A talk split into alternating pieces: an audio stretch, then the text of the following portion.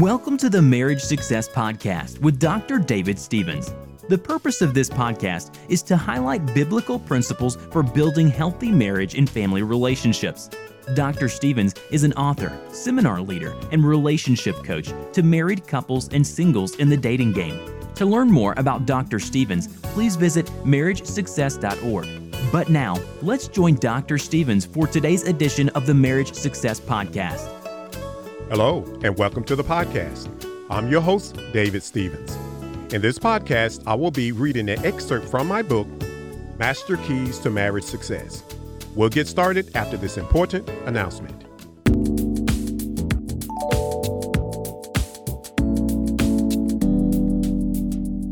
Hello, this is Dr. David Stevens with your marriage success moment for today. Love is patient and kind. According to 1 Corinthians 13th chapter, verses 4 through 7, love is patient, love is kind. It does not envy, it does not boast, it is not proud, it does not dishonor others, it is not self seeking, it is not easily angered, it keeps no record of wrongs. Love does not delight in evil, but rejoices with the truth. It always protects, always trusts always hopes, always preserves. And this is your marriage success moment for today. This message was brought to you by MarriageSuccess.org.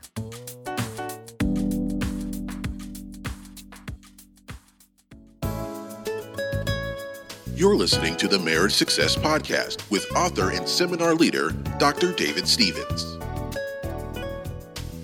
Welcome back to the podcast. In this podcast, I will be reading an excerpt from my book, Master Keys to Marriage Success. More specifically, I will be reading an excerpt that's titled Seven Keys to Effective Step Parenting. Let's get started. Keys to Effective Step Parenting. Step parenting can be very stressful for many couples, especially in the beginning. If certain issues are not addressed early, the marriage could be severely damaged. Therefore, if you marry someone with children, especially if one or more of the children will live in your household, I strongly encourage you to have a candid discussion about parenting issues with your spouse before you are faced with parenting issues that could fracture your marriage. As you try to mold your blended family into one cohesive unit, consider the following tips. They may help you work through any tension and develop a stronger relationship with your spouse and stepchildren. Number one, don't let the children destroy your marriage. You and your spouse must be committed to making your marriage work, even if the children create new challenges in your life. And believe me, new challenges will come. Solidifying a blended family is not easy, especially if your stepchildren openly or secretly envision having their natural parents together again. For that reason, as a step parent, you may be considered an outsider and the enemy who is keeping their parents apart. To help combat some of the problems typically associated with blended families, you should consider developing a support system of counselors, relatives, ministers, and other couples who are experienced step parents to help you work through some of the challenges that may lie ahead. Number two, establish guidelines early. Before parenting conflicts arise, you and your spouse should privately sit down and develop parenting guidelines that both of you feel comfortable with. After you develop guidelines, you and your spouse can present a unified front when addressing discipline issues with your stepchildren.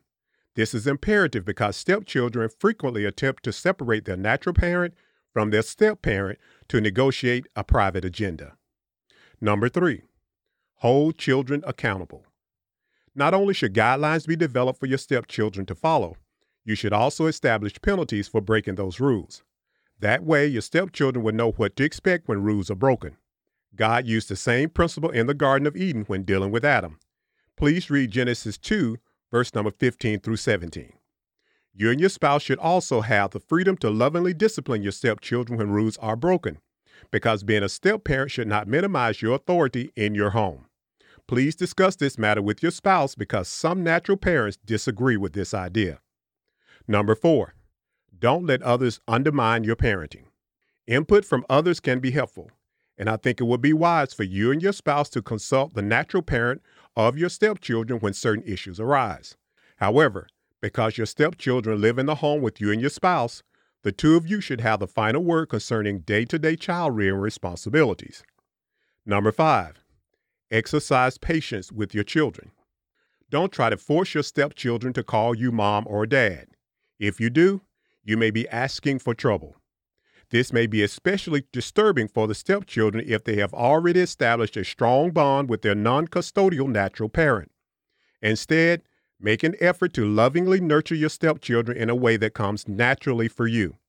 Set aside time to visit with them individually and give them an opportunity to talk and freely express themselves. Encourage your spouse to do the same thing with the children. When you visit with your stepchildren, listen to what they have to say and listen for what they don't say also.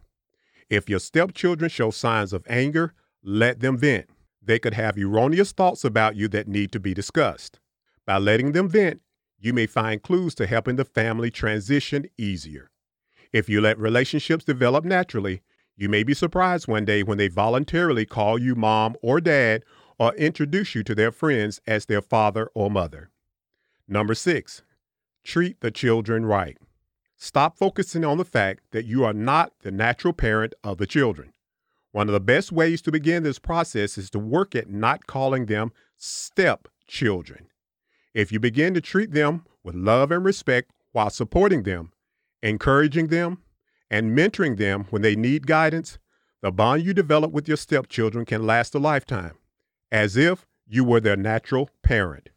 Always remember, children are usually drawn to adults who appear to be genuinely concerned about them.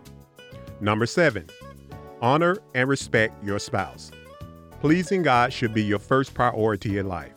After pleasing God, you should strive to honor, respect, and please your spouse. As your stepchildren witness the kindness you show their natural parent, they will likely develop positive feelings toward you. This may be especially true if they've witnessed their parent being mistreated or abused in a previous relationship. Lesson summary Keys to effective step parenting. Number one, don't let children destroy your marriage. Number two, establish guidelines early. Number three, hold children accountable. Number four, don't let others undermine parenting. Number five, exercise patience with children. Number six, treat the children right. Number seven, honor and respect your spouse. Thank you for joining us for today's podcast. If you would like to hear Dr. David Stevens in person, he conducts seminars and does keynote speaking for special events. Dr. Stevens is currently offering a free seminar to churches in the metro area of Birmingham, Alabama. This free seminar can be tailored to address the needs of couples, singles, and manhood mentoring events. To book a free seminar at your church, please visit marriagesuccess.org for more information. When you visit the website, you can purchase books by Dr. Stevens, which include Master Keys to Marriage Success, Manhood Challenge, and Dating Game Pitfalls. To book a free seminar or to purchase ebooks and paperbacks by Dr. Stevens, please visit marriagesuccess.org. You can also reach Dr. Stevens by email at dstevens at marriagesuccess.org. Thanks again for joining us on today's podcast, and remember, love can last a lifetime.